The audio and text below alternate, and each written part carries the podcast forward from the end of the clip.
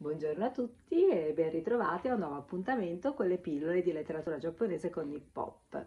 Sono qui sempre con il nostro Marurian, simbolo e mascotte di Nick Pop, che vi ricorda che con il nuovo anno accademico cominciano anche una nuova serie di appuntamenti. Il primo appunto è quello di oggi, quello con la lettura, con il Giappone, con le nostre passioni. Oggi parliamo di una raccolta di racconti di Imanishi Sukeyuki, Un fiore solo e altri racconti, tradotto e curato da Giulia Colelli e pubblicato da Atmosfere Editore nella eh, collana Asiasfere. Si tratta di una raccolta di racconti per bambini, molto particolari però, perché il tema al centro è quello di Hiroshima, del bombardamento atomico e della sopravvivenza al bombardamento atomico vi voglio leggere un breve passaggio da uno dei racconti più famosi contenuti in questa raccolta che si intitola proprio Un racconto da Hiroshima. Il cielo della città era invaso da fumo e fiamme che continuavano a bruciare con un sinistro bagliore rosso. Attraversammo la strada piena di detriti ancora incandescenti e ci muovemmo verso la piazza d'armi est, dietro la stazione di Hiroshima. Era una scena orribile, la grande piazza era piena di cenere nera, di corpi senza vita e dei gemiti dei feriti che non riuscivano più a muoversi. Poco dopo il nostro arrivo, il cielo a oriente iniziò a rischiararsi e il buio della notte si attenuò, ma noi rimanemmo fermi lì, in piedi, al centro dell'inferno. C'erano così tante persone da non riuscire a muoversi. L'oscurità era ancora opprimente e tutte quelle figure intorno a noi sembravano fantasmi, mostri senza volto e senza orecchie. Dalle divise a brandelli dei soldati morti spuntavano dei piedi nudi e gonfi. Un cavallo steso a terra, con la sola testa alzata, la pelle a brandelli e la lingua di fuori, ci guardava confuso, quasi si aspettasse una spiegazione. Nessuno osava dire una parola. Gli unici suoni che riempivano l'aria erano le urla e i gemiti di chi ancora era in vita. Dalla città arrivava una lunga fila di persone, rese ormai identiche fra loro dalle terribili ustioni. Al centro di questi racconti, appunto, che rappresentano sicuramente uno degli, esem- degli, esempi più interessanti e più intensi della letteratura per l'infanzia, così come si sviluppa in Giappone nel dopoguerra, c'è Hiroshima, il bombardamento, il dramma di una città e degli individui che la abitano nel momento dell'impatto, negli anni successivi, negli anni difficili della ricostruzione. Eh, Imanishi Sukeyuki, che è considerato appunto uno dei principali eh, autori della letteratura per l'infanzia giapponese, era nato in un piccolo paesino del Kansai e eh, al centro in realtà dei suoi lavori eh, ci sono gli emarginati da sempre. Sono tre i filoni principali della letteratura appunto di Imanishi Sukeyuki. Eh, da un lato c'è il legame con il cristianesimo, era cresciuto in una famiglia cristiana e questo elemento emerge eh, a volte ambiguo in tutti i suoi racconti, in tutti i suoi romanzi, in tutta la sua produzione. Poi abbiamo l'attenzione eh, per l'emarginazione di cui erano oggetto tutti i coreani, gli immigrati coreani in Giappone da sempre, eh, con il problema degli immigrati coreani e della discriminazione della quale erano oggetto, eh, i Manish era venuto in contatto fin da ragazzino proprio nella realtà del piccolo villaggio in cui erano cresciuti. E poi l'evento che in qualche modo segna una frattura, un momento drammatico nella sua esistenza e quindi poi anche nella sua produzione letteraria, che è il bombardamento atomico di Hiroshima. Eh, Imanishi non avrebbe dovuto essere a Hiroshima, avrebbe dovuto essere con il suo reggimento nelle Filippine, ma per una serie di casualità in realtà si trova a pochi chilometri dalla città nel momento in cui viene colpito dal bombardamento e quindi insieme ai suoi commilitoni è fra i primi a raggiungere il luogo del disastro.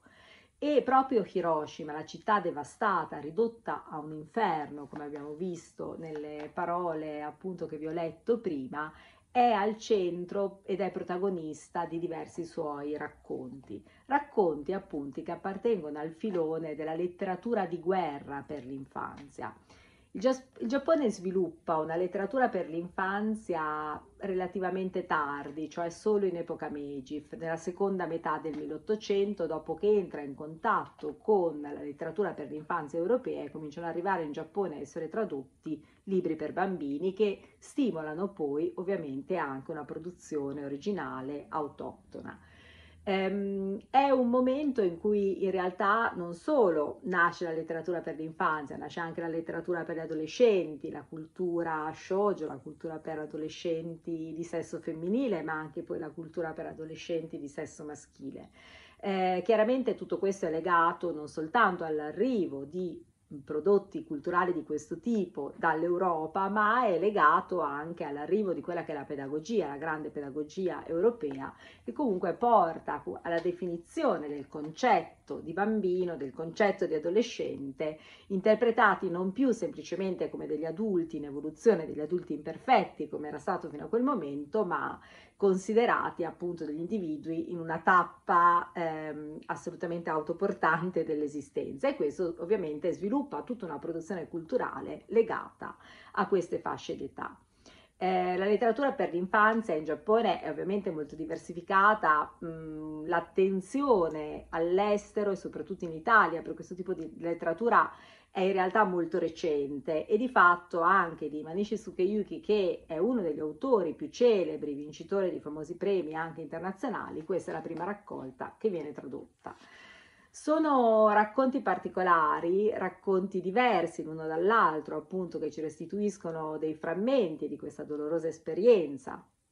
appunto del bombardamento atomico, quindi della conclusione della seconda guerra mondiale, sicuramente i più celebri, i più studiati e i più intensi e poetici sono Un fiore solo che apre la raccolta, un racconto di poche pagine, molto breve, nello stesso tempo delicato e profondo, e poi appunto quello eh, di cui vi ho appena letto la parte iniziale, un racconto da Hiroshima. Un racconto da Hiroshima è particolarmente significativo di quella che è la produzione, insomma anche lo stile eh, di Manishi Sukeyuki, che si caratterizza per un lavoro di sottrazione. Il suo stile è asciutto, senza fronzoli, come ci racconta Giulia Colelli nella sua illuminante postfazione, eh, uno stile che tuttavia ehm, riesce a trasmettere una emozione, emozioni intense. In questo racconto, che ha la trama estremamente esile, il soldato, appunto protagonista, che arriva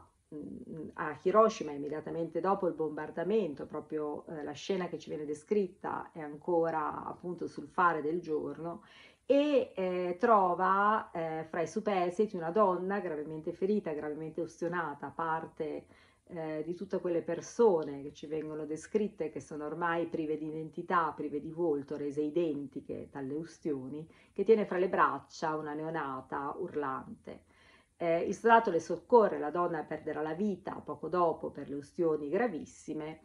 e eh, la bambina verrà poi affidata ovviamente a una eh, famiglia adottiva.